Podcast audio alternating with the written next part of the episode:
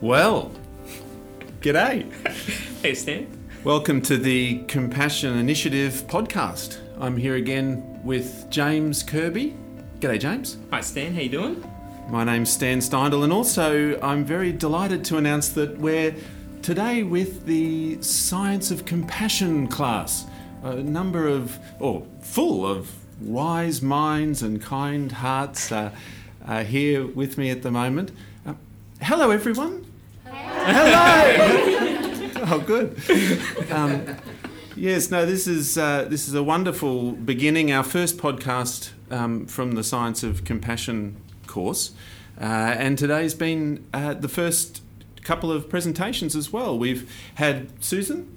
Suzanne? Suzanne, sorry, um, looking at what ways can we measure compassion, and Abby uh, was talking about are children capable of compassion.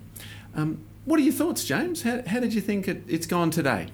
Uh, yeah, amazing. So we had two, two really good good speakers, and um, so this is a course that's being run uh, within the School of Psychology at UQ, and every week we'll have a couple of presenters talking uh, to a couple of uh, topics or questions. We'll put that question list up too on on Twitter as well, so people can see the questions we'll be touching a based idea. on each week. Uh, but yeah, some really interesting points made about how we go about measuring some of the complexities there and some of the difficulties. So we might just review that a little bit first, and I think that's the aim, right? Is the aim to sort of do a little review on that topic? For our As- podcast? yeah, yeah, yeah. Yeah, yeah, sure. Well, that's right. And if we think about what ways can we measure compassion, this is a topic kind of dear to our hearts as well. And it begins really with uh, kind of the problem of, of what is the definition. It's very difficult to measure something until we've really worked out how we might define it. And Suzanne really was able to, to kind of um, you know, discuss some of the, the, the tricky bits with that, the, the difficult multi-dimensional elements to compassion and, Mm. and and and almost you know what one of the things that arose for me is you know should we or or, or, or can one scale even measure such a multi-dimensional construct as, Mm. as compassion Mm. uh, compassion and self-compassion and the different flows what, what are your thoughts about that Yeah.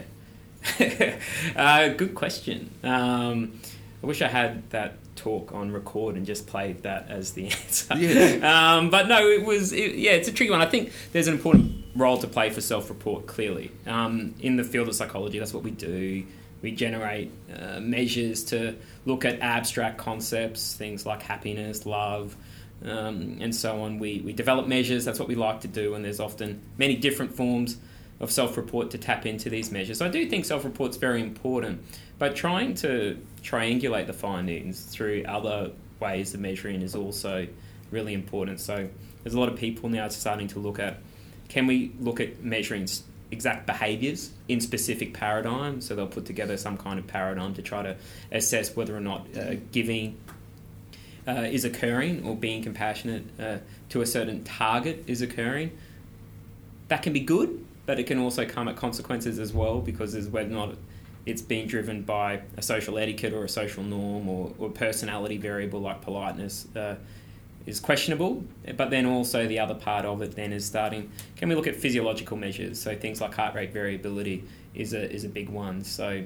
Uh, the work of, say, Nicola uh, Petrocchi from Italy. He's done a lot of work in that space if you're interested in looking at heart rate variability a little more. And Nancy Eisenberger has also done a lot of work looking at heart rate variability in children um, and how that's linked into sympathy and empathy and uh, approach and avoidant uh, kind of responses. I think there's a good review that you've written, isn't there, with Nico and, and Paul Gilbert and others on heart rate variability? Yeah, and James Doty uh, And from James Doty. Stanford. Um, yes, so that's if you just type in heart rate variability and compassion interventions, that'll be there, and we give a summary uh, on the different research that's been done looking at that. But then there's also a whole work starting to look at uh, neuroscience too. So. Um, so trying to see if we can map compassion and aspects on that within the brain. Uh, so Richie Davidson's lab just published a really cool paper looking at um, whether or not compassion meditation uh, actually uh, enabled one to approach suffering targets that they were showing on screen uh, for longer periods of time or not. So it was looking at whether or not it links into a dampening of the amygdala response, which is a key one when it comes to threat. And so, um, and that was a really great paper just published, I think, in PLOS ONE. I'm gonna have, sure. but yeah, I mean, so then you're starting to try to bring in a self-report, a behavioural, a brain scan, a physiological measure, and Tania Singer's group with the resource protocol, they're going to have a whole range of excellent papers coming out and already starting that's looked at all of this um, in, in great detail.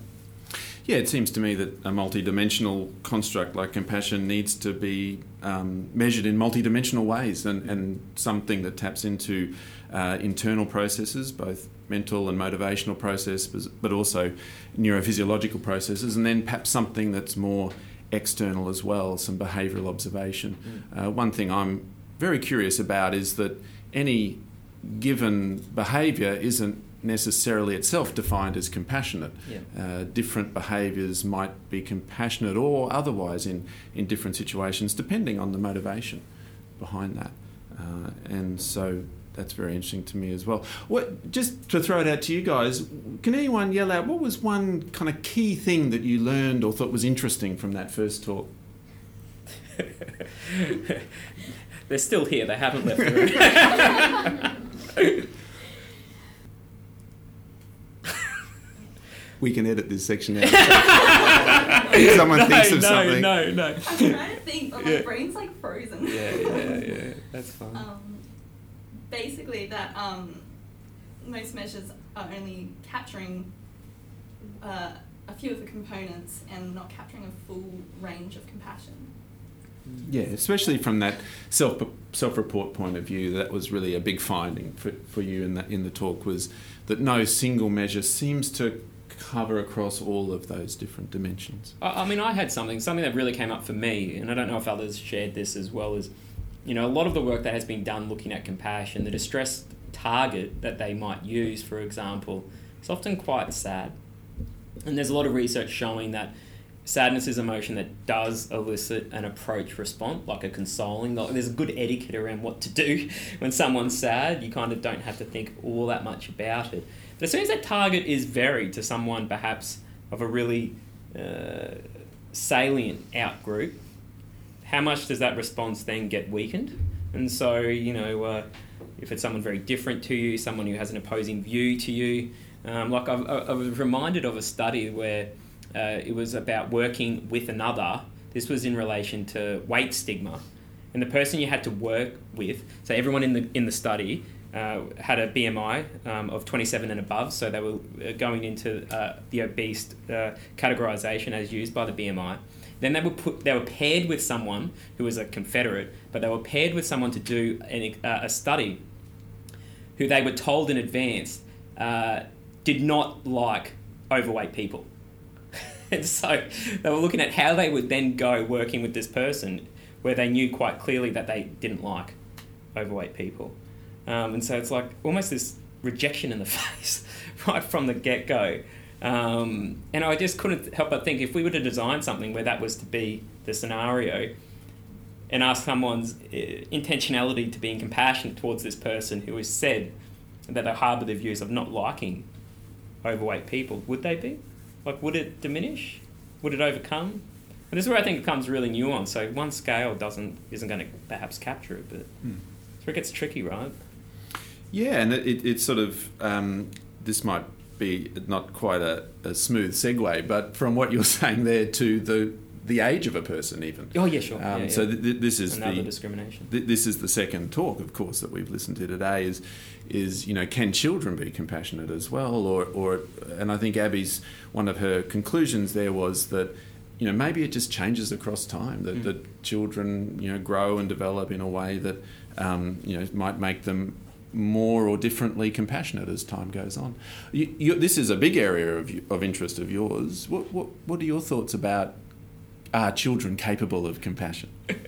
well, it becomes uh, definitional again, as Abby was going through in, in her talk. Uh, so it will come back to the definition, but there's no doubt children are pro-social. So there's a huge body of work by uh, Warneken and Tomasello, for example. Uh, sorry, uh, and Tomasello. Um, uh, Felix Warneken and Michael Tomasello, um, who have done a huge amount of work looking at the pro-sociality of children. And children just are. So there's some great experiments if you just type in uh, either of them into Google, you'll see some terrific, or YouTube, you'll see some terrific experiments online about their pro sociality tendencies. As to whether or not children are aware of exactly what it is that they're doing, that's a good question. Um, uh, and then when you start to manipulate it further by putting barriers in the way, um, we start to see different levels of pro sociality. So, Mitchell Green, um, a recent PhD candidate, he's just commenced. Uh, he's doing his whole uh, thesis looking at what costs uh, and how costs might influence uh, compassion. So, in, in, a, in, an experiment, he looked at a puppet couldn't complete a task, uh, didn't have enough uh, resources to do so, was very distressed, and we wanted to see if children would be compassionate towards that puppet. And for the most part, they were. Uh, but then, as soon as there was a cost to them, that diminished uh, greatly. so, we're looking to see if this holds up culturally. so, he's very interested in whether or not within certain cultures that might kind of have a more of a collectivist kind of uh, uh, uh, importance w- with that shift, with the level of helping shift. And so there has been work looking at different cultural aspects of helping. Mark Nielsen has done a lot of work in that area. Mm. But yeah, it's, it's a tricky one. Mm. Uh, but yeah, going back to the definition, are they aware of the other person's suffering? Uh, are they able to use that skills and knowledge of being able to empathize and perhaps use theory of mind in order to be compassionate? Is a tricky question. Hmm. And I liked how Abby sort of summarised the notion of sort of secure attachment, a, a theory of mind, um, certain conditioning or social conditioning experiences. Is there a cost or no cost? And all of those things mm. might influence what any given child might act, actually go on to do. it's quite interesting because I've got a kid and he's two, um, two and three months, uh, Fledge. And uh, we like to think he's a pretty caring kid. And we we had um, we were at one of our friends the other day, and um, he's got this guitar he loves playing. It's like his guitar. So ownership's a big deal, right? This is mine. That's one of the first things children will learn. Mine, and. Um, and the other other kid I wanted to play uh, with the guitar, and so he pushed her over. I was like, "What?" like, buddy, what are you doing there? like, um, don't, don't push her over. But it's just this interesting factor there. Like, ownership's a big factor um, uh, in whether or not you do share or, or don't share a, a, a, resource like a guitar, even for just a momentary period. Like it was like, mate, you weren't even using the guitar. like, but we can quickly do an attribution. You know, you know, share. You're not being nice. You're not being kind. But um, how fully consciously aware was he on the processes he was engaging, and how much was he just acting out? Hey, this is mine back off, and that will change over time. Sounds like the apple doesn't fall far from the tree. but, um, do, well, actually, do you mind if I finish with a story about my one about my son? Yeah, that'd be as great. well. Yeah, uh, because Harry's. 13 and uh, he had a situation recently where one of his friends was was going through some some difficulties and and he said to me that he, he, like he's never wanted to be a psychologist, for example, or something like that. He just thinks that's boring, sitting in a chair, having conversations about emotions. but um, but this friend was upset, and he said he had this this real urge to go and and help him, and he he said to me, you know what? I think I have psychology in my blood. I thought, yeah, that's my boy. Uh, but anyway, well, thanks, James, and thank you, everyone. And um, I think we can um, call it a day. Yeah, yeah. I mean, this was our first time doing a podcast in front of a live group. Um, did you feel awkward or, or? It was very awkward. Yeah. See, I thought it would just go so much better in my mind. Yeah. Yeah, yeah, yeah, yeah. yeah. But no. Um, hopefully next week when we. Uh, what's the topics for next week that we're going to dig into? Do you remember? Are compassion based interventions and are they useful? Compassion based interventions and are they useful? Uh, can you be high in self compassion but uh, low in compassion for others? Can you be high in self compassion and low in compassion for others? Well, next week we'll uh, get into those questions. I don't know the answers, so that'll be good. Look forward to seeing you then. See you, Stan. Thanks, mate.